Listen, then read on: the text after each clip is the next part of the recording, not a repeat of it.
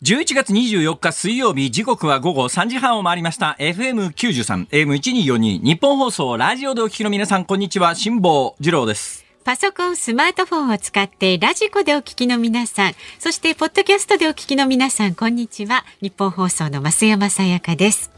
辛坊治郎ズームそこまで言うか。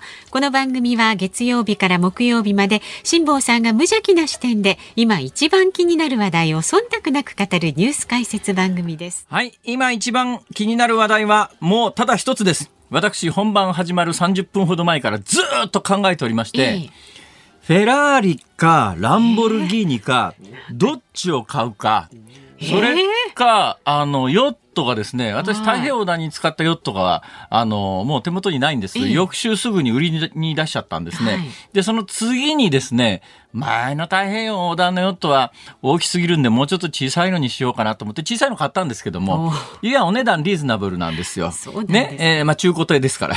新艇買えないんですよ、新艇は。だけどね、もうそういうケチケチするのやめました。ガッツンとね、世界で一番高いスウェーデンの新艇のヨットを何ですか？それ買うか、あのーフランス製のですね、はい。カタマランって言って、カタマラン。す銅が2つある、はい。すごい豪華なゴージャスな、はい。そう銅が2つあると真ん中板の間みたいにあって広いんですよ、うん。だからまあ豪華マンションみたいな感じですね、うん。銅の間にあるんです。銅の間？銅。だから送導線って言って銅があの春まあえあの普通我々は船の船体のことは春って言うんですがその春が2つあるんですよ。その2つある春の真ん中にこう板が渡してあるんでだからいわゆるマンションが1つ船の上にある感じです。よ 動くマンションですよこれが。その上すごい。送導線というやつは、はい。安定がいいですから波でローリングって言って左右にもう今回もねモノハル艇って言って私の乗った船は船体が一つなもんですから、ええ。あの波食らうと左右にものすごいけどローリングするんですね。なんかグラ。ングランね映像揺れてましたよ。もうだからカタマランのヨットなら、はい。そんな揺れは全然心配いりませんからあ豪華なカタマラン船をガーンと買うかフェラーリにするかランボルギーニにするか。ただし前提がありましてね、はいはい。今日から発売になった年末ジャンボが 当たったらという。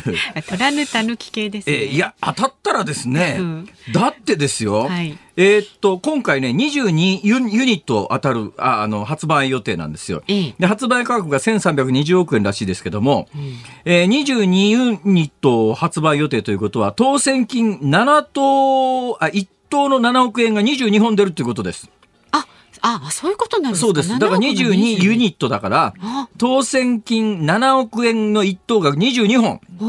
ト。で、1億5千万円の1等前後賞が44本ですね。まあ、前と後ろで。はいはいはいだから22の倍で44本ですよ。うんうんうん1等前後賞を合わせると10億円ですね。で、1000万円の2等目、1000万円じゃなかなかね、フェラーリとランボルギーニは買えませんから。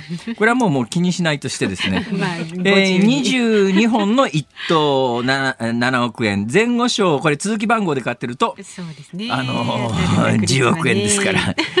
ということは、年末ジャンボの発表の日にですよ。ええー10億円、まあ、全員が並びで買ってるというわけじゃないでしょうけれども、ええまあ、全員仮に並びで買ってるとするならば、はい22人の10億円長者が生まれるわけですよ。ね、年末ジャンボ宝くじですごございます。はい。はい。えー12月24日まで購入できるということで。なんか虚しい。で、私もね、毎年このね、そうそう年末ジャンボの発売日にね、はい。10億当たったらどうしようかなとこう考えるんですね。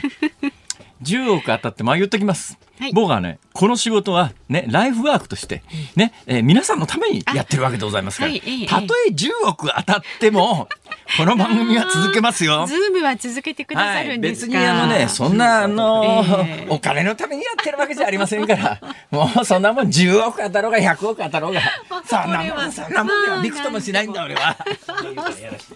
俺は。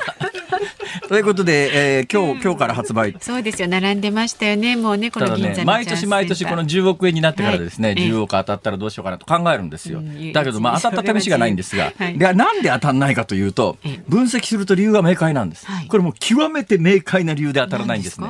なぜかというと、買ったことがないからです。まさかと思いましたけど、ちょっと。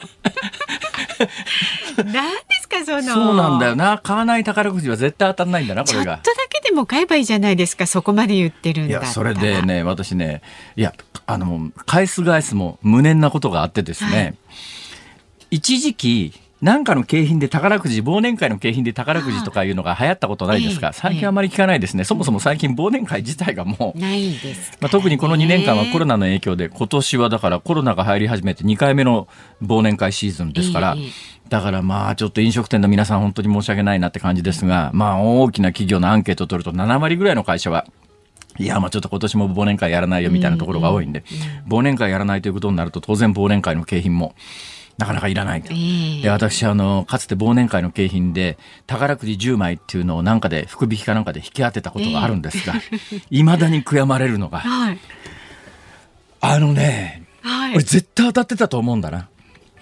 思う、うん、というのがあの面倒くさくてその宝くじの当選番号今なんか売り場に持っていくとその場で機械かなんかですぐやってくれるって話じゃないですか。その時代はねそれがなかったと思うんだ自分でなんかあの発表の新聞かなんかの番号を見て自分で照らし合わせなきゃいけないんだけど、そんな面倒くさいことできないじゃない。で必ず当たる当たってるって言ってくれるんなら調べるけどさどうせ最後の当時100円だか300円だか忘れたけど、一番下のやつが1枚当たってるかどうかぐらいな、それもまあ全然当たってない可能性もないことないのか。続き番号だったら必ず当たるのか。1枚はね。1枚2枚は。分かんないけど今いくどういう制度になってるか分かりませんけど、だけどもう面倒くさくてですね照合しなかったんですが、あれはきっと当たっていたに違いない。なんだそういう話結構そういう人多いらしいですよ。だから、あのー、例えば今回22ユニットだから22本10億円が出ますよね。うん、前後賞合わせて、うん。だけど、毎年のように、あの、名乗り出ない人が。受け取りに来ない方、ね、そうなんです。だからね、ねまあ、当たってないだろうと思ってるような人に当たっちゃうんだよ、これが。とか見逃しちゃったりね、うっかりね。見逃すかなあれ大体ど、あのーでそれで言うと俺もあの年賀状の、はい、年賀状のあれももう20年ぐらい何ももらなかったんだけど、はい、この3年ぐらい反省してですね、はい、必ず年賀状 年賀状こう調べる。であの調べるコツがあってですね、あのまず末尾3つ末尾2桁だよね、一番下の、うんうん、末尾2桁が3つぐらいあるのかな、うん、その当選番号の末尾2桁、えー、それから上の方まで末尾の2桁だけ全部こう、うん、もうあの脳みそに焼き付けるんだよ。脳みそに焼き付けるんだよ。ね、うん、それで、末尾の2桁だけこうダーッと見てくマシンになったつもりでダーッと。まあ末尾の2桁で引っかかってるやつはこう、必ずなんか少なくとも最低切って渡ってるっていう状況の中で。でこれをやるとね、この3年間なんでやり始めたかというと、えー、3年前だか5年前だかにこれを1回やった時に、はい脳が活性化するのが分かったんです。脳の運動に、ね、脳のそう。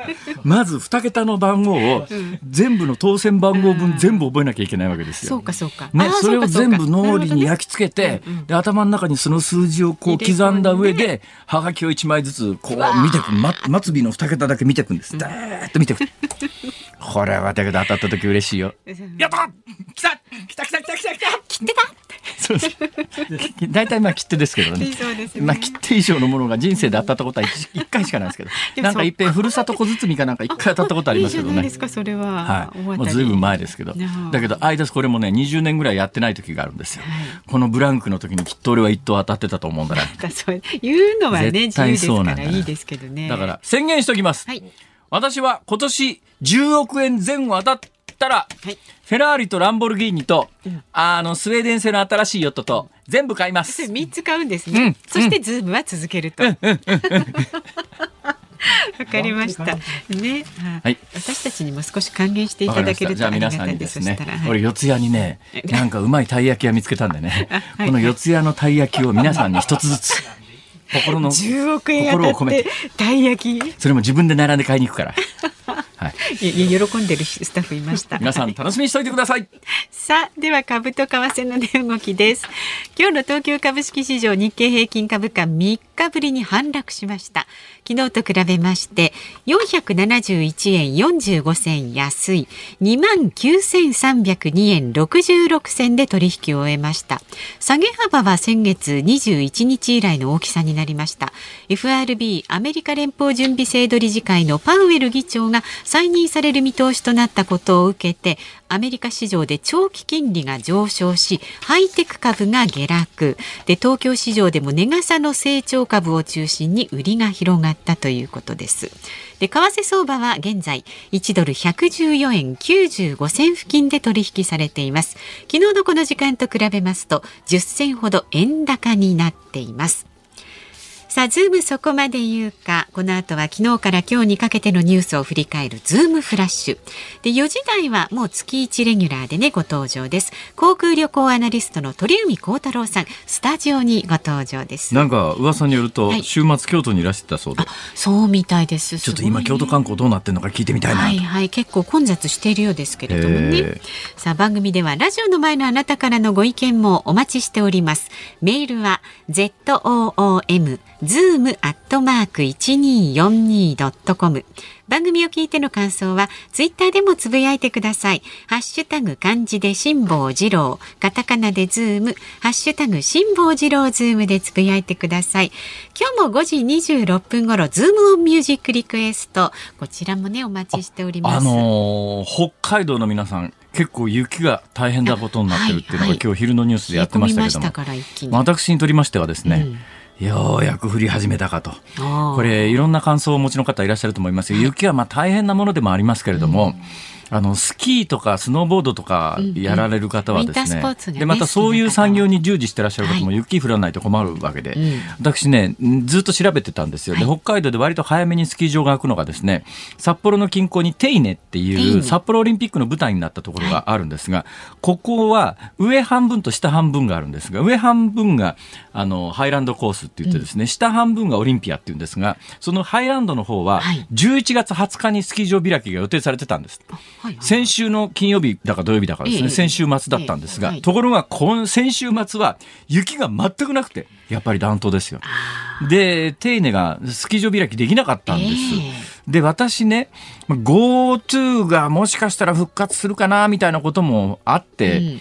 まあ、あのそれを期待してたわけじゃありませんけれども、うん、ちょっとやっぱ北海道行ってスノーボードかスキーかなんかやってみたいなと思って、ずっと気になって調べていたら、はい今日からこの週末にかけてどうやらねそうです、ね、かなりまとまった雪が降るらしくて気温も低くなってきこのまんまだと週末ぐらいに丁寧はオープン、まだ決まってませんし発表もされてませんけれども、そろそろ北海道でスキー場が開き始めるタイミングなのかしらと思って。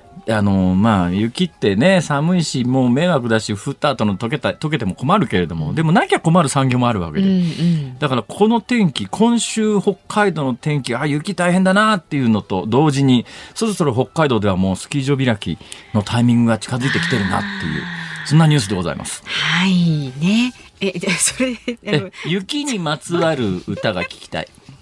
雪にまつわる歌か。まあいいですけどまあ基本はあなたが聞きたい曲で結構ですから、ね、雪にまつわる曲が聞きたい。いやそんなだだこね声を出されても困りますがお好きな曲を送ってください。ズームアットマーク一二四二ドットコムまでお願いします。この後は最新のニュースにズームしていきます。ニッポン放送ズームそこまで言うか。このコーナーでは辛坊さんが独自の視点でニュースを解説しますまずは昨日から今日にかけてのニュースを紹介するズームフラッシュです。今日午前8時10分ごろ愛知県弥富市の中学校で3年生の男子生徒が刃物で刺され死亡が確認されました。警察は刺したとみられる同じ学校に通う別の男子生徒を殺人未遂の疑いで現行犯逮捕しました。アメリカ政府は原油価格の高騰に対応するため備蓄している石油を市場に放出すると発表しました。これを受けて日本政府も今日石油の国家備蓄の一部を放出することを発表しました。厚生労働省は医療機関の経営状況を調べた2020年度の医療経済実態調査を公表しました。一般病院の一つの施設あたりの利益率はマイナス6.9%で2019年度に比べ3.8ポイント悪化しました。新型コロナ関連の補助金を含めると0.4%の黒字となり厚生労働省は利益率の悪化を補助金で支えたと分析しています。中国外務省は昨日記者会見を行い来年2月の北京オリンピックの開会式についてロシアのプーチン大統領が出席すると述べました。来年の11月に開催されるサッカーワールドカップカタール大会の招致をめぐりカタールが CIA アメリカ中央情報局の元職員を雇い国際サッカー連盟の関係者に対してスパイ活動を行っていたと AP 通信が伝えました。料理宅配の出前館が来年から衣料品など小売を中心とした他社の通販の配送の代行を検討していることが分かりました。日本相撲協会は力士と講演者との会食について大相撲九州場所13日目終了後に一部解禁すると発表しました。親方の許可を得ることや泥酔しないなどのルールを守ることが条件ですアメリカの俳優ケビン・スペイシーさんがセクハラ疑惑を受けてネットフリックスの人気ドラマシリーズを降板したことをめぐりドラマ制作会社に3100万ドル日本円でおよそ35億円近い損害賠償金を支払うよう命じられていたことが明らかになりました。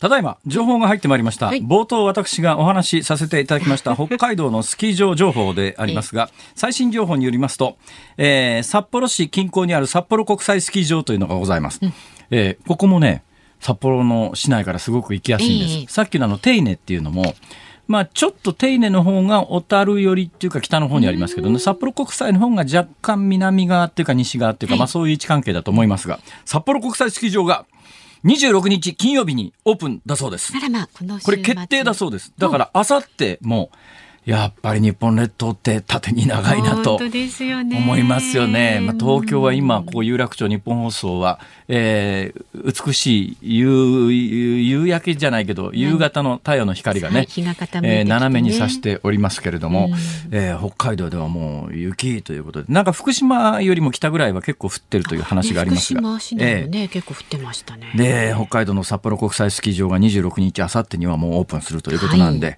まあ、初滑りということで。あ近所に住んでらっしゃる方はすぐ 滑りに行くだろうなと。うん、あ、私ですか、ええ、私ね、今膝が痛くてですね、それどころじゃないっすよ。つけてくださいよ。膝がね、はい、本当に。さあ、今、ニュースフラッシュでいろいろお伝えいたしました。えどうでもいいことをまたふふっと思い出してしまいまして。大体どうでもいいですよね。カタールが来年実施される、開催されるワールドカップ、サッカーのワールドカップ、これの招致活動に CIA の元職員雇ってたという。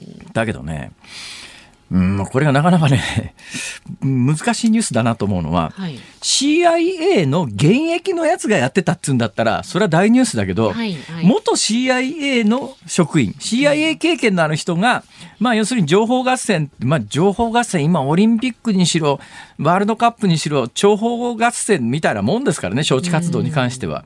だからどやねんっていう感じがしなくもないんだけども、さあ、どうでもいい話です。CIA。はい、日本語ではアメリカ中央情報局というふうに訳されます。はい、えー、CIA の C は中央情報局の C ですから、セントラルですね。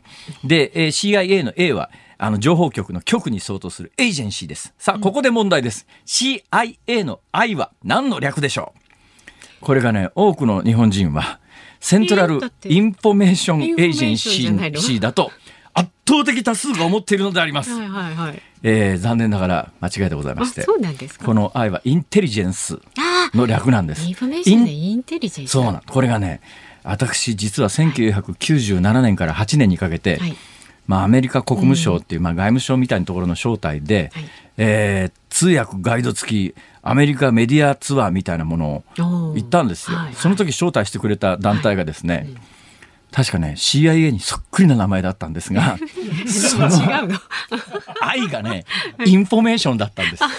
だから略称にすると CIA かこれ。俺 CIA の招待でアメリカ行っちゃうみたいな。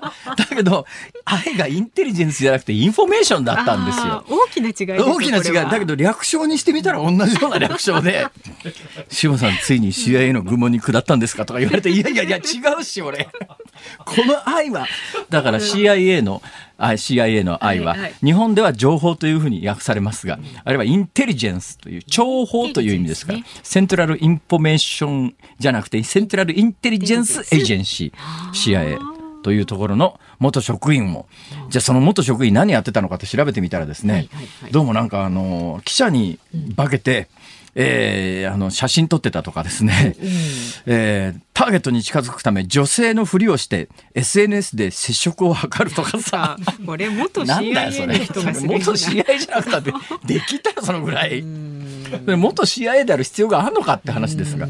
まあ、やっぱりこういう国際大会の招致合戦には、あの、これもっと多分ね、ニュースの核としては、元中中央情報局 CIA の職員がやってる情報収集会社みたいなところにお金を出して、あの、招致活動を発注してたっていうところが、多分ね、ニュースの根幹なんですね。だからまあ、世界でこういう国際大会やるときには、そういうふうな金を払うというのが、まあ、ある種常識になりつつあって、来年のワールドカップでも、やってたよっていうそういうニュアンスのニュースだと思います。はい、はいさて、あの、今日一番多分大きなニュース、うん、新聞の夕刊的にも長官的にも非常に大きなニュースはですね、はい、えー、日本の原油備蓄を放出するという、一部放出するという、うこの話題をここで解説しようと思って、うん、ざーっと全体の構成を見たら、うん、5時台のニュースでこれは解説するということになってましたから。ね、取ってあるんですよ。ここだと辛坊さんがね、軽く流されちゃうと困るんで。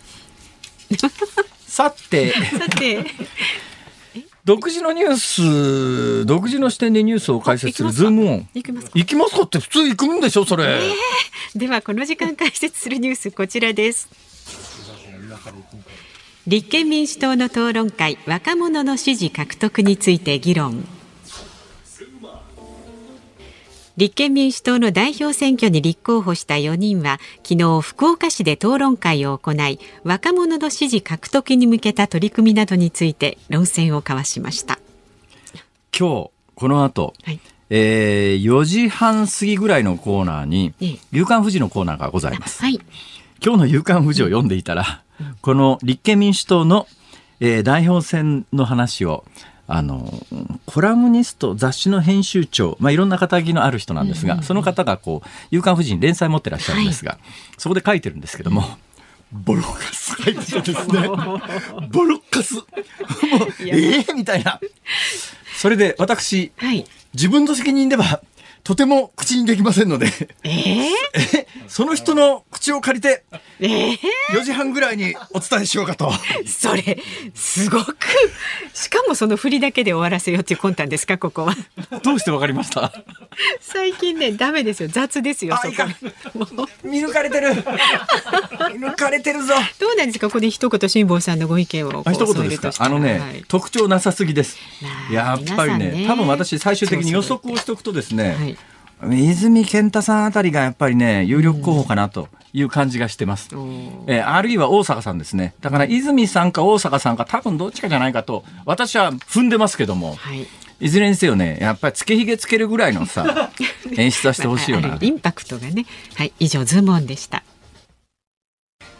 11月24日水曜日時刻は午後4時を回りました。東京有楽町日本放送第三スタジオから辛坊治郎と。増山さやかでお送りしています。さあいただいたメールをご紹介しましょう。千葉県いすみ市の農産物応援隊さん。はいはい辛坊さん、今日年末ジャンボ発売日ですね。早速買いに行きましたと。そうですか。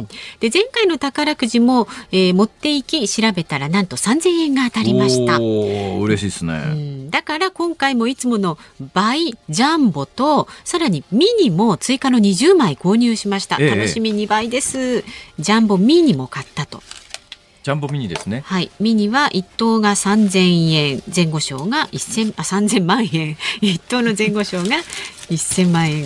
はいはいはいはいはい、はい、私ねさっき手元にあったメモをですねどうせ今年買わねえだろうと思って捨てちゃったんですけども、はい、おっしゃる通りです、うん、年末ジャンボのミニは1枚300円ですが、うん、えー、15ユニット発売予定ということは、はい、えー、15ユニットなんですが当選金3000万円の1等が60本、うん1000万円の一等の前後賞が120本。ねえ。ということはなんだ？前後賞と3000万円合わすといくらなんだ？1000万円だから往復で5000万円か。そうですそうです、えー、当選だから前後賞合わせると5000万円当たるんだな、うん、右の場合は。これもねなかなか。ほほなるほどね、はい、5000万円か、うん。手堅くこっちも買ってみるって5000万円当たったらね皆さんにね、キスチョコかなんか配っちゃうかな。もうなんかこのなんていうんですか辛坊治郎のこの本当ですよね。太平洋横断する男がですよ。あのねそこついてきてる方もいます神奈川県のここまるさん、はい、辛坊さん宝くじが当たらなくてもたい焼きくらいリスナーみんなにご馳走してくださいよ。リスナーみんなは無理っしょ。それいくらなんだってスタッフ全員だって考えちゃうのにそれ。えー、最近はあんこだけではなくてクリームやカスタードのたい焼きもあることに驚きました。辛坊、さんはあんこ派いやもうあんこ派ですね。それもあんこ派もですね、うん、できることなら私は粒あんがいいんですねこれが。うん。はい。まああんこ好きですよね。いつもこの番組始まる前にあらゆるいろんなあんこもののねおやつつまんでね、なんか非常に皆さん気遣ってくださってですね、はい、あんこもののお菓子を用意してくださるんで、えーえー、とてもここへ来るのが楽しみです。子供か。ねえ、ちょっと辛坊さんぜひ宝くじ買ってみんなでねあの当たったら、ね、願いを込めてね、うん、はいはい。還元してください、うん、でもどうだろう。でも10億当たったら絶対言っちゃうだろうな。なんか10億当たってよくほらあの当たったら黙ってるっていう話、はいはい、ね、うん、あありますよね、でも俺10億当たって黙ってる自信はないわ言っちゃいますか？絶対言う。えでも顔に出そうですよね。俺ももうもうもう10億当たったらね、はいはい、ラジオこの番組でね、一、はい、月連続で毎日言い続けると思うよ。何に使ったかまで詳細に喋ると思うな。そうですか。嘘だと思うなら試しに当ててみてくれ。自分で当ててくださいよ。私は黙ってるな。あそうですか。番組のね、えー、お聞きのあなたはいかがでしょうか？そんなご意見もよかったらメールは zoom アットマーク一二四二ドットコム、ツイッターハッシュタグ辛坊治郎ズームでつぶやいてください。ミュージックオンリクエスト、ミュージックリクエストもお待ちしております。雪の曲。雪の曲、まあ雪の曲でもいいですし、お好きな曲お待ちしております。アバでもいいっす。アバね新しいねアルバムさっきあのグラミーそうそうそう。グラミー賞に関して、はい、なんかアバがなんか賞取ったんですか？うんうん。うん、そうですそうです、ね、うん、はい。グラミーね。いいですよ。はい。鳥海さんお待ちなんでそろそろ行きますね、ね、次は航空旅行アナリストの鳥海高太朗さん。お迎えいたします。辛坊治郎ズームそこまで言うか。この時間特集するニュースはこちらです GoTo トラベルの得する利用方法。政府は年末年始の新型コロナウイルスの感染状況を踏まえ来年1月下旬にも観光支援事業 GoTo トラベルを再開する予定です。さあお客様をお迎えしております。月一レギュラーです。航空旅行アナリストの鳥海幸太郎さんです。今日はスタジオでよろしくお願いします。はい、ます。前回お出いただいた時には自宅からでしたっけね。はいえっ、ー、とフランスから帰国して実習待機の10日目ですね10日目でしたか。はい最終日でしたね、えー、でその時はまあフランスの話を伺ったんですが今日この番組冒頭でご紹介したんですけれども噂によると先週末京都に行ってらしたとかで。そうですね。はい土日の方にあのどのぐらい人が出ているかということとまあ去年もあの同じ時期に行ったんですけど、ちょっとまあ人の変化とか、まああの、どこが変わってるかなというのも含めて、2日間、あの、清水寺とか。いい商売ですね。はい、いや、自腹、自腹取材ですからね。いやいや、観光に行ったんでしょ？違うんですか？観光です、観光です。はい。観光行きながら人でもどうでした？京都の人では。いや、すごいですね。もう2年前に完全に戻ったというふうに。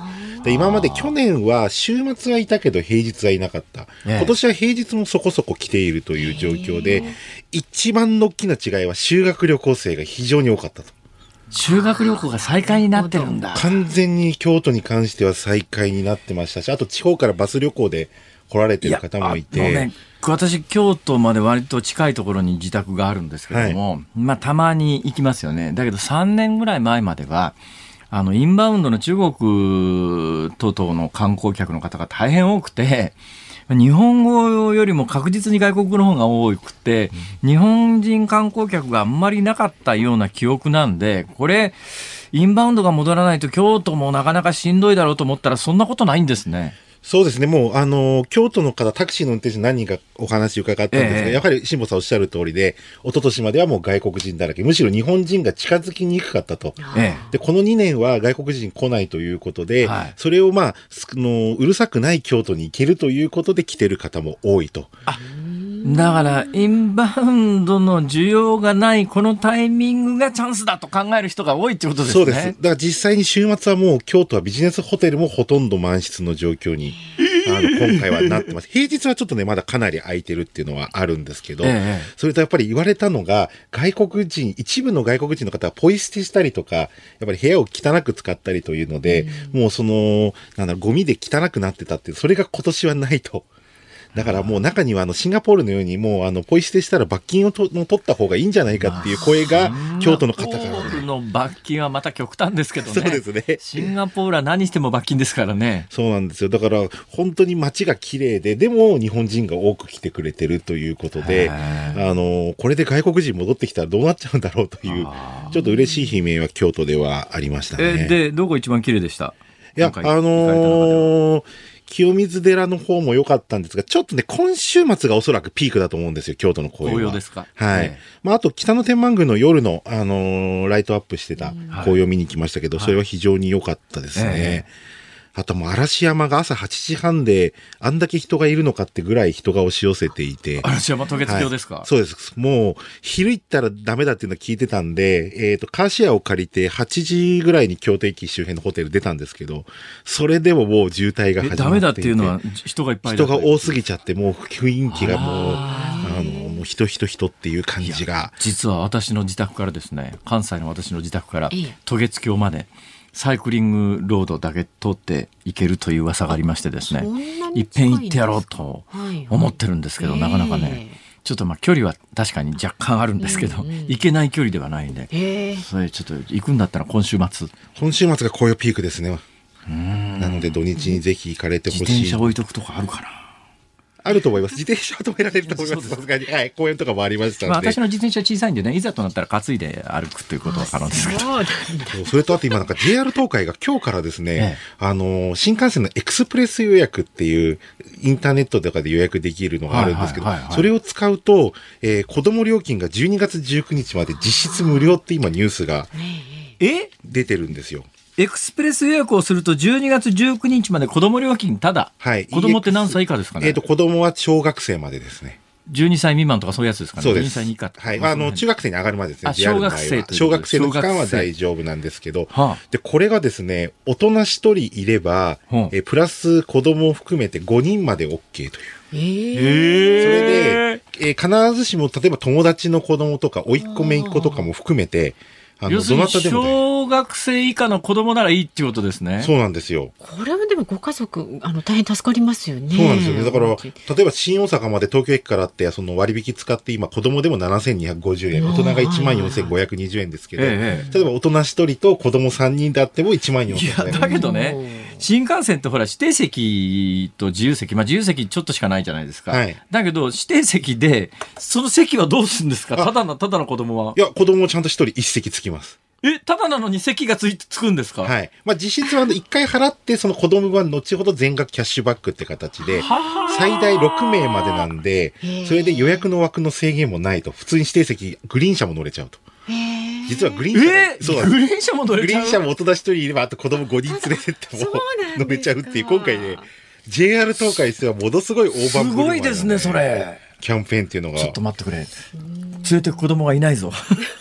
本当お友達の子供さんとかお孫さんが増えても友達の子供連れてったら出費、出費がかさむじゃないか。現地でかさむ交通費。だって無理やり連れてかなかったらただで、もともとただなのにさ。そうか。これが始まって、まだやはり JR 東海も一昨年と比べると5、6割しかまだ戻っていないと。だから空いてる空気で運ぶよりはということで、子供が動けば大人もそれで動くってこともありますし、まあ12月19までのちょっと規制には早いんですけど、まあちょっと本当土日で規制しようとかっていうのも。まあ、そういうね、使い方っていうそれ土日も OK なんですか？もうすべて OK です。え、土日も OK なんですか ?12 月19まで。それで枠もないので、指定席グリーン車空いてればもう全部大丈夫ですんで。あ、まあもちろん予約席が埋まっちゃうとキャンあの、はい、乗れないですよね。そうですね。ええ、素晴らしいですねそれ。いや鳥海さん。もうその話教えてくれただけでね、はい、今日はね、ギャラ3倍払います。ありがとうございます。払えないです。言った言っただけです。ありがとうございます。あの、お言葉だけで。気持ちだけで。はい、いや、あと今日、それがあと、ちょっと今日、あの、面白いちょっと一個取材してきたんで、お話ししたいんですけど、あの、飛行機今まだ海外なかなか行けないじゃないですか。えー、それで、今、あの、辛坊さんがいない間に、あの、エコノミークラスの機内食が ANA で販売したら、あの、通信販売したら大ヒットしたんですけど、え今度、あの、ビジネスクラスの食事を、え、あの、販売するということで、今日は、あの、その試食に行ってきたとこなんですけど、もう、あの、ハンバーグなんですけど、これをもう冷凍で、全部詰め込んで、それであと、お湯であの、沸かしたりすることでも、あの、ちゃんと盛り付けもすることで、飛行機の国際線の。今、鳥海さんがパッドみたいなところに表示してくれてますけれども、はい、まあ、豪華お皿の上に、見事な一品ですね。ソースのかかった美味しそうなハンバーグ。デミグラスソースでも野菜が並んでまして。で、全部パンもあの、デザートも含め全部国際線のビジネスクラスで出してるものを冷凍して、急速冷凍して、2食分で1万円です。2食分で1万円。なので、えー、1食5000円という。1食5000円。でもビジネスクラスの食事がそのまま味わえるという。ああ、デザートもついてる。デザートもつきます。へ甘くて美味しかったです。はい。まあそういうのもあったりで、なんか少しずつ国際線がやっぱり戻り始めてますね。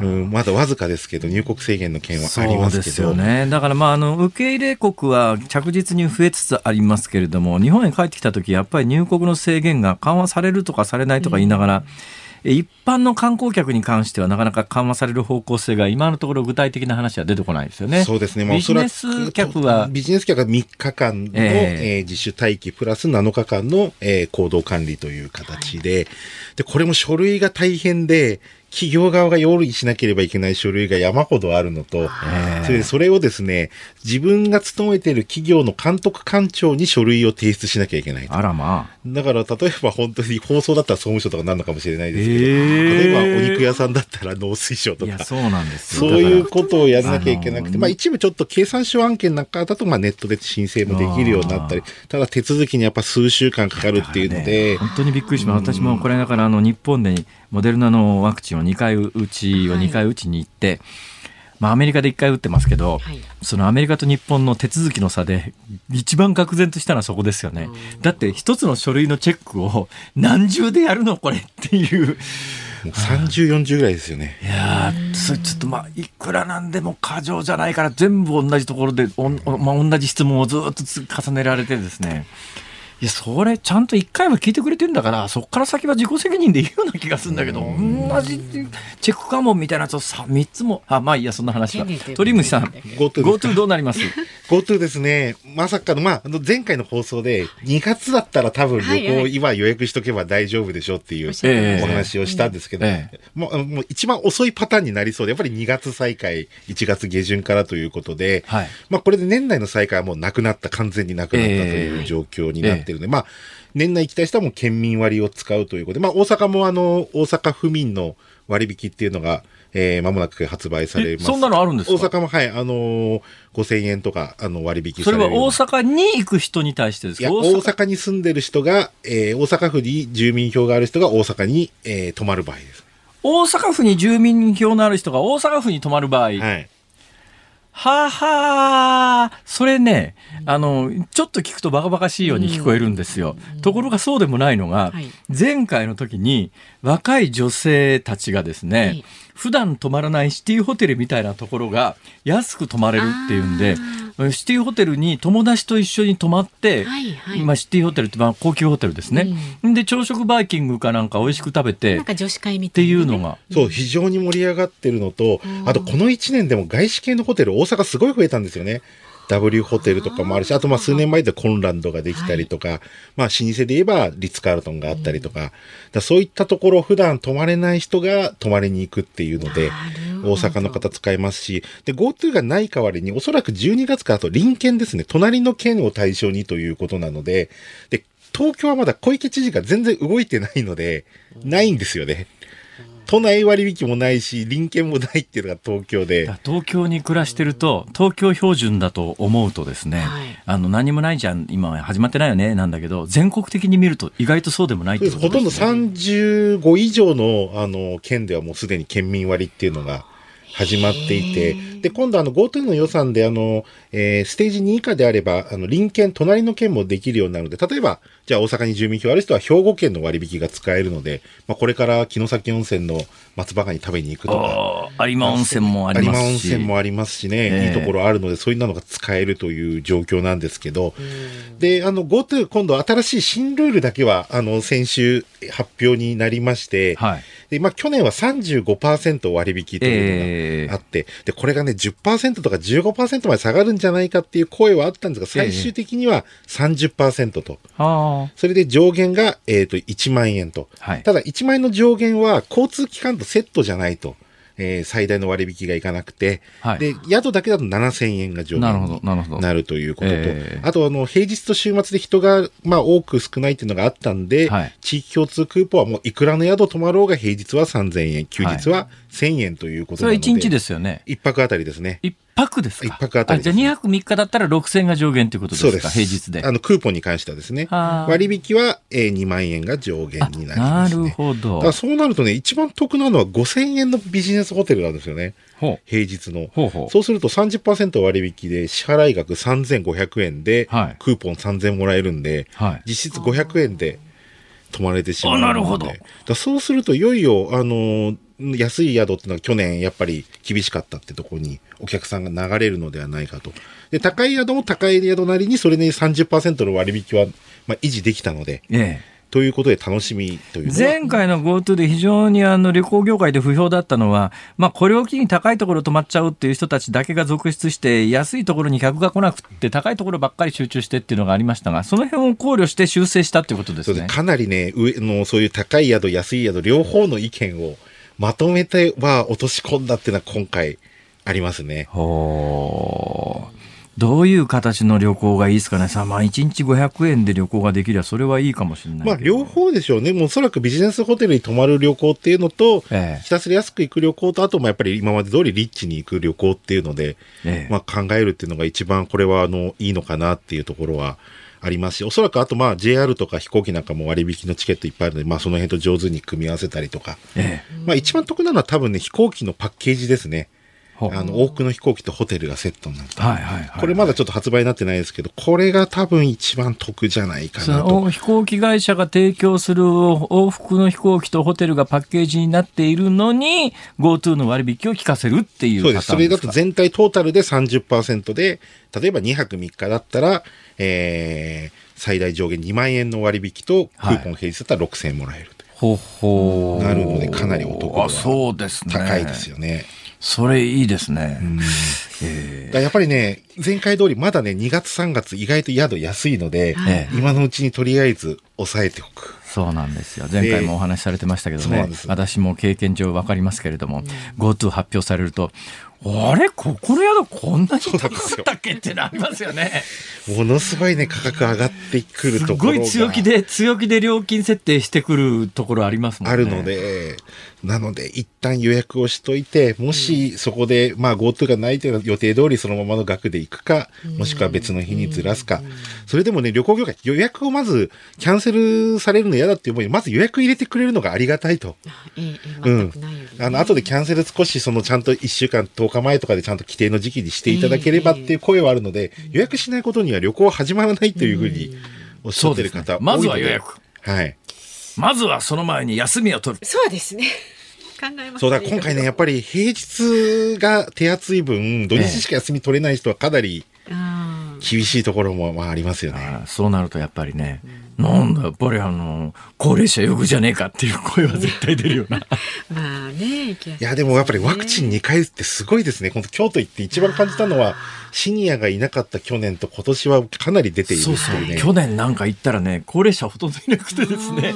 あれ？どういうことだろうと思ったら高齢者やっぱりねかかると死んじゃうと いう思いの方多かったらしくて、やっぱり高齢者の方いなかったですけど今年は。今年はもういっぱいいますし皆さんバスに乗ってもバスも長蛇の列ですし、で土曜日は新幹線のぞみ朝6時のがもう指定席グリーン車ともに満席で出発していきましたし、やっと少しずつ今回は長引く、これがまあね、第6波がどうなるかはありますけど、ええ、明らかに違うかなと。どうなんですか？あの、鳥海さんのようなお仕事って、このコロナの間って大変だったのか、そうでもなかったのか、どっちなんですか？やっぱ取材に出かけられないので、ネタが限られるので、やっぱり今までの取材の人脈が全てでしたよね。もう逆に電話とかそういうので取材をして、もう机の上で記事を書くっていう。えー、ただまあそれでもアクセスは取れるので、えー、その記事の本数とか変わらないですけど、えー、開けた瞬間にその代わり、今まで溜まってた取材が一気にここでドンと来てて、今週2回ぐらい、今日これから福岡行くんですけど、はい。あのー、一気に来ましたね、今。でも、嬉しいんでしょ？いや、嬉しいですよ。あと混んでる飛行機嬉しいし、あと僕はもうやっぱり食べるの好きだから。混んでる飛行機嬉しいいやいや、ほっとしますよ。あの、やっぱり今までガラガラで、で、国際線で20人ぐらいの飛行機も乗ってるんで。ああ、これ申し訳ないなと思っちゃいますよね。それがやっぱ満席で嬉しいってあるし、今日ももうお酒制限ないから、これで夜8時過ぎに福岡着きますけど、じゃあ屋台空いてるかなとかっていう今ね、今日その楽しみを今持ってあのー、大丈夫ですか？か体の具合は。これ健康なんですよ。健康なんですそうなんですよ。じゃあね、睡眠もたっぷりとって。はいはい、あら幸せな人生ですね。まあね、ちょっとね、GoTo めがけていろいろね、旅行計画立ててる方、ちょっとまず予約してみるっていう、ね、教えてください、いろいろ。はい。はい。とっても勉強になりました。航空旅行アナリストの鳥海高太郎さんでした。ありがとうございました。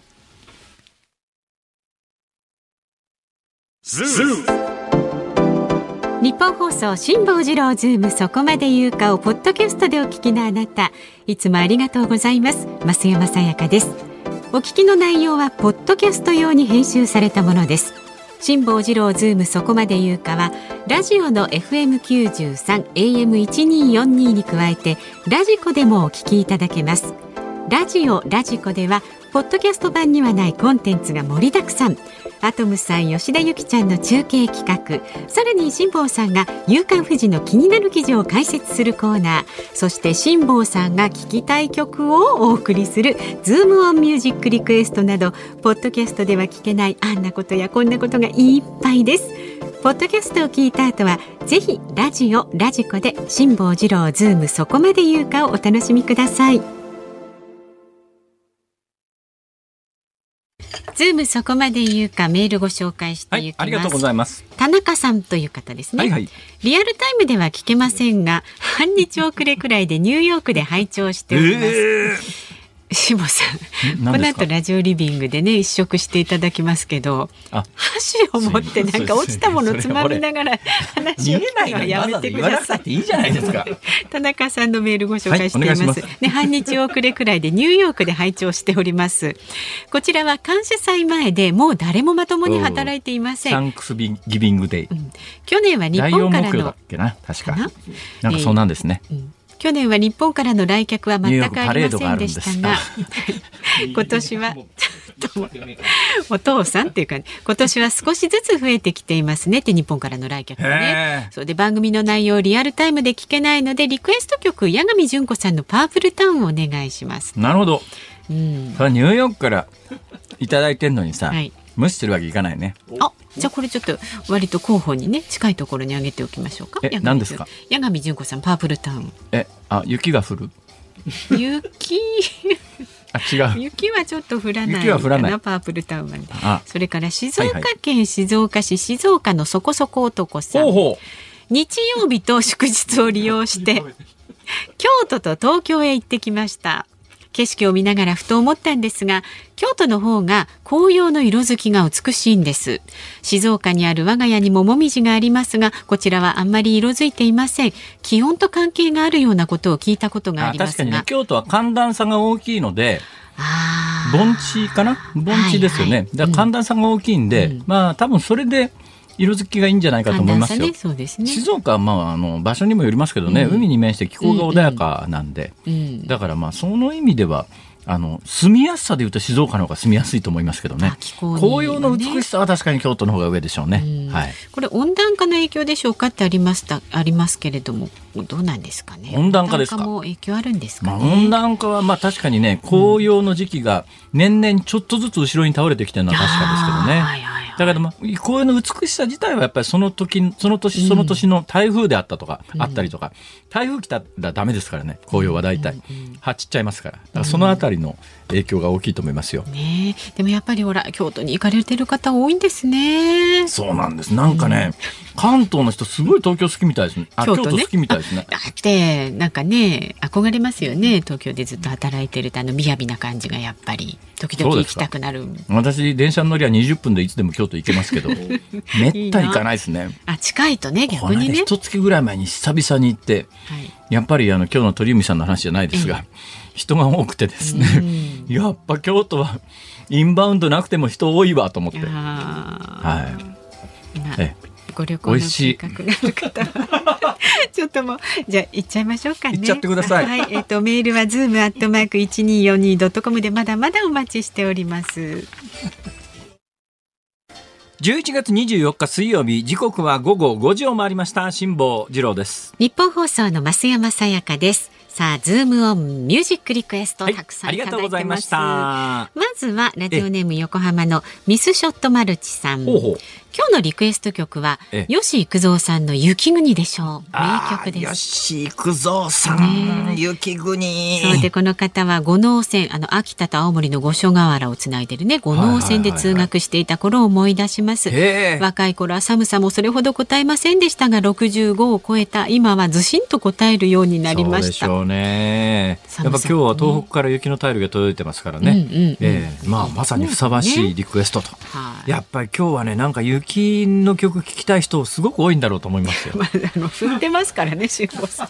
えっと七十二歳みっちゃんさん、船橋市の方はですね、はい、えー、トワエモア虹と雪のバラああ、札幌オリンピックテーマ曲、うん、来年冬季オリンピックも開かれますし。ですよね。そう、そうですね。はい、はい。それからペンネーム足立区の楽太郎さん、ええ、雪ということで、はい、桑田佳祐さん白い恋人たち。あ、そうそう、そういうのあった。あったあった。あります。ええ、白い恋人たちっていうと、なんか、うん、あのー、私大阪の吉本が出して、はい、白い恋人に怒られた 面白い恋人たちっていうお菓子を思い出してしまうんですが、ね、ありましたねそんなこともね。それから石川県金沢市産業いじってさん。スピードのえっ、ー、とホワイトラブでどないだって。いっぱいありますね雪の曲、はい。ええ、それからツイッターいただいてます。鈴木サリバンさん、はい、最近暑かったり寒かったり季節感がないので少年隊湾岸スキーヤー。はいはいはいはい。懐かしい。それから横浜の G ファンさん。神奈川県横浜市松任谷由実さんブリザードでお願いします。スキー全盛期の時代を思い出します。そうですね。スキー場でかかる定番曲ですよね。ですね、えー、スキー場でかかる定番曲はいくつかありますからね。あるあるあるある。えっ、とねこっちの方もね別のえっ、とね太鼓持ち太郎さん、はいはい、初滑りには最適。これを聞かないとスキーこれを聞かないスキー場はないでしょう、はいはい、冬の女王広瀬香美さんのゲレンデが溶けるほど恋したいをリクエストしますっていう本当定番ですね。本当定番です。それから宮城のラジコで聞いてます春さんユーミンの雪だよりをリクエストします。この時期になると聞きたくなります。早くスキーに行きたいな。辛坊さんにゲレンデでばったり会いたいです、はい、でも今ね、うん。まあ、コロナだからね。あのゲレンデで滑ってる時ってあのゴーグルかけて、はい、それでフェイスマスク本当に寒いところだとフェイスマスクしうん、してますから。誰だか分かんないんですよ。確かに。それでゲレンデで知り合って、うん、どどどどんな人かなどんな人かなと思って オフで会ってえー、本当にあのがっかりさせてごめんなさいみたいな。あがりさせてね。はい。えー、茨城県石岡市のイカフライさん。いや寒くなってきましたね今シーズンは4歳の息子をスキー場デビューさせたいと思っていますリクエスト曲は私の青春時代 JR スキースキーの CM ソングとして流れていたglobe の DEPARTURES あなるもね、そう書く、えー、それから夏はチューブさん、はい、雪の曲ですぐに思い浮かんだのはアナと雪の女王のテーマ曲松たか子さんのバージョンが割と新しい曲も来ますね。はい。あとね、えーアバアバ言ったんで、アバ、アバ、リクエスト Dancing Queen。えっとね、えー、長門の男さんは Money Money Money。ああ、はい。宝くじにね。ああ、宝くじに冒頭の話に引っ掛けて、皆さんなんかこう、もう皆さん座布団あげちゃう。そうなんですよ、はい、ちゃんと考えてね、配慮してメールくださる方、ありがたい。それでは。まだある。千葉県香取市の 香取の哲さんは、あ、こちらの方もマネマネマネ。いじめないでよ。それから、えー、山崎イーグルスさん、宮城県からは、アバといえばウィナーです。ああ、なるほど。じゃあ、さあ、はい、発表ですドロドロドロドロドロドロドロ広瀬香美さん、ゲレンデが溶けるほど恋したい。ああ、まあでもね、私もそれじゃあ一票載せます。ありがとうございます。はい、じゃあ満場一致で決まりました。はい、お送りいたします。5時26分頃ねおかけする予定です。さあ番組ではラジオの前のあなたからのご意見24時間お待ちしております。明日ね飯田アナウンサー登場ですのでぜひご意見取り上げてほしいニュースなどありましたらこちらまで。メールはズームアットマーク 1242.com ツイッターはハッシュタグ辛坊治郎ズームでつぶやいてください。あなたからのご意見をお待ちしております。辛坊さんが独自の視点でニュースを解説するズームオン。今日最後に特集するニュースはこちらです。石油の備蓄。日本政府は今日石油の国家備蓄の余剰分を放出する方針を発表しました。この石油の備蓄は産油国で政情不安などが発生した場合に備えて石油の安定供給を確保する仕組みのことで日本では1973年の第1次オイルショックをきっかけに整備されました。また国が所有する国家備蓄と石油会社に法律で義務付けている民間備蓄などがありこれまでに民間備蓄が放出されたことはありますが国家備蓄の放出は初めてとなります。わかりません。え？え何が起きるか分かりません。で一応は物の値段というのは需要と供給が決めておりますから、はい、えー、当然あの供給量が増えて需要が同じならば値段は下がります。はい、ね、そうですね。で、現状何が起きてるかというと、まあ、コロナが明けたことで世界の経済が正常化して、でなおかつあのこれから冬を迎えるんで冬って燃料でえー、原油は当然必要性が高まりますから、えー、まあ、需要が伸びてくるだろうと。で、まあ、産油国、まあ、世界の産油国って、まあ、まあ、伝統的には日本なんかがあの非常に大きく依存しているのは中東ですけれども、うん、まあ、中東以外にもあの重要な産油国としてロシアととかね、まあ、アメリカも実はあの非常に大きな産油国なんですけども、うん、でもまあその中東を中心とする OPEC とロシアあたりがですね、はい。えー、そんなにたくさんは、あの、原油の生産はすぐには増えないよ、増や増やせないよ、みたいな方針をまとめちゃったので、はい多分今後やっぱ冬場を迎えてコロナもだいぶまあ、だヨーロッパが今ね、またコロナが再燃してるんで、ちょっとわかんないんですけど、でも一応見通しとしては、原油に対する需要が高まるだろうという思惑で、どんどんどんどん原油が上がってきて、で、当然それはガソリン価格等にも影響してきますから。で、ガソリン価格は今170円ギリギリのところでずっと高止まってる感じですが、これ170円を超えると、この間一応政府はですね、えー、元売りっていうあの石油を一番あの販売店のところにおどおろすよりも上のところの元のところの、まあ、輸入してきて販売するところに、はいえー、まあ5円、まあ、リッター換算で5円ぐらい補助金を出そうか。ただしもこれリッター換算で元売りに5円出すっていうのも、あの、末端価格が170円になったらみたいな話なんで、今のところそれも発動されてないんです。はい、で、やっぱり根本的には、原油の国際的な流通価格が下がらないことには、これからあの原油の需要期、石油の需要期に入って値段が高いとみんな困るよねって、ガソリンだって高いと困るし、灯油だって高いと困るよね。っていうのは日本だけじゃありません。全世界的にそうなんで。で、日本は今回お付き合いですね。基本アメリカのバイデン政権がアメリカの備蓄原油を放出します。だこれ付き合ってくださいねって言ってアメリカの同盟国であるところの日本であるとか、えー、関係の深い国々が、じゃあまあ、あの、備蓄余ってる分は放出しますよ。で、特に日本は、あの原油万一の時に、うん、備えるということで国が備蓄している分と石油会社が備蓄している分と両方あるんですが、えー、両方合わせて現在あの242日分って1年の3分の2を賄えるぐらいの、あの、原油の備蓄があって、えー、あっちこっちに大きなタンクがあって、そのタンクの中に原油を入れてるわけですよ。はい、で、法律では、例えば国家備蓄っていうのは、あのー、90日かな ?90 日分はとにかく国家で備蓄しとかなきゃいけないよって法律があるんですが、はい、もう現状145日分あるので、これ55日分放出したって法律の範囲内で収まるんですね。だったらまあ145日分もあるんで、はいえー、法律上決められている分人のその差の分に関してはもう放出してもいいだろうということなんだけども当然のことながら想像しているのは需要と供給で値段が決まるからこうやって原油の、まあ、供給量が増えれば値段が下がるって一般には思いますよね。はい、はい、私そうならないと思うんだな。えそうなんですか、はい、どうしてですか？あのね、ギャンブルっていうか、賭けするときね、ポーカーしますよね。私と松山さんでポーカー例え仮にポーカーしたとしますね。はいはい、ポーカーもまあいろんなルールがあるんですけど、うん、まあちょっと、これでお金かけますよね。うんうん相手がいくらまでかけられるかって分かってるギャンブルは、それが見えてる方が必ず勝つんですよ。ああ、はいはいはい。ね？そうすると、産油国は、うん、ああ、そう、備蓄の原油を放出するのね。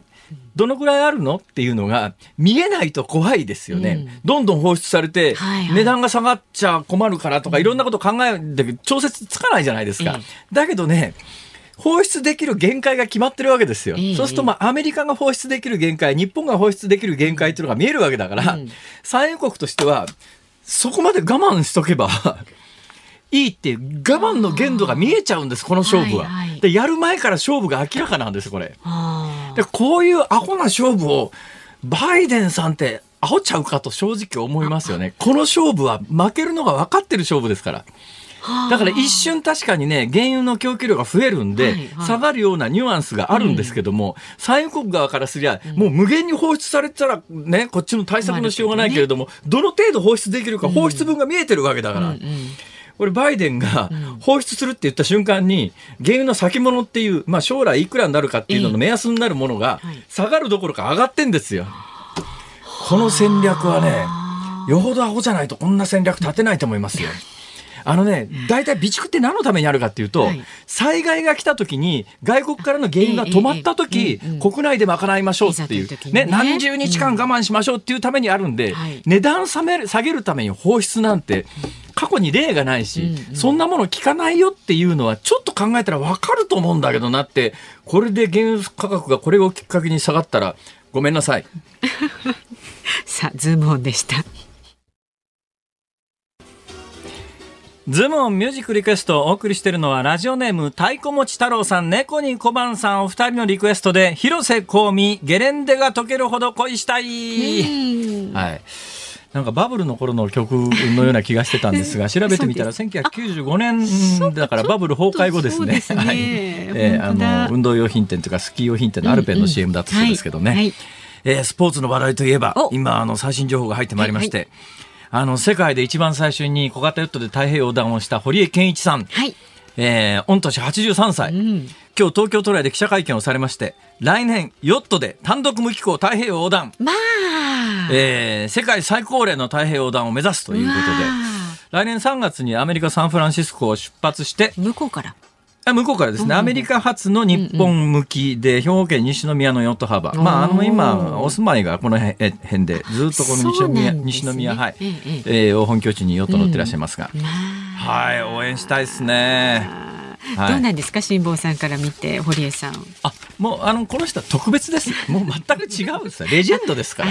レジェンドですから、まあいやあのそうですね、うん、えー、えっとその辺で草野球やってる少年が王貞治を見るようなっていうそんなぐらいのそんなぐらいのはいそんなぐらいな感覚ですね。まあ特別ですこの人。私あの一度実は前回2013年のチャレンジの直前に、はいうんうん、間にあの建築家の安藤忠雄さんという人が入ってですね、うん。はい、ジムちゃんちょっとね堀井健一俺友達やね 紹介してあるわって言ってご飯を食べましてですね。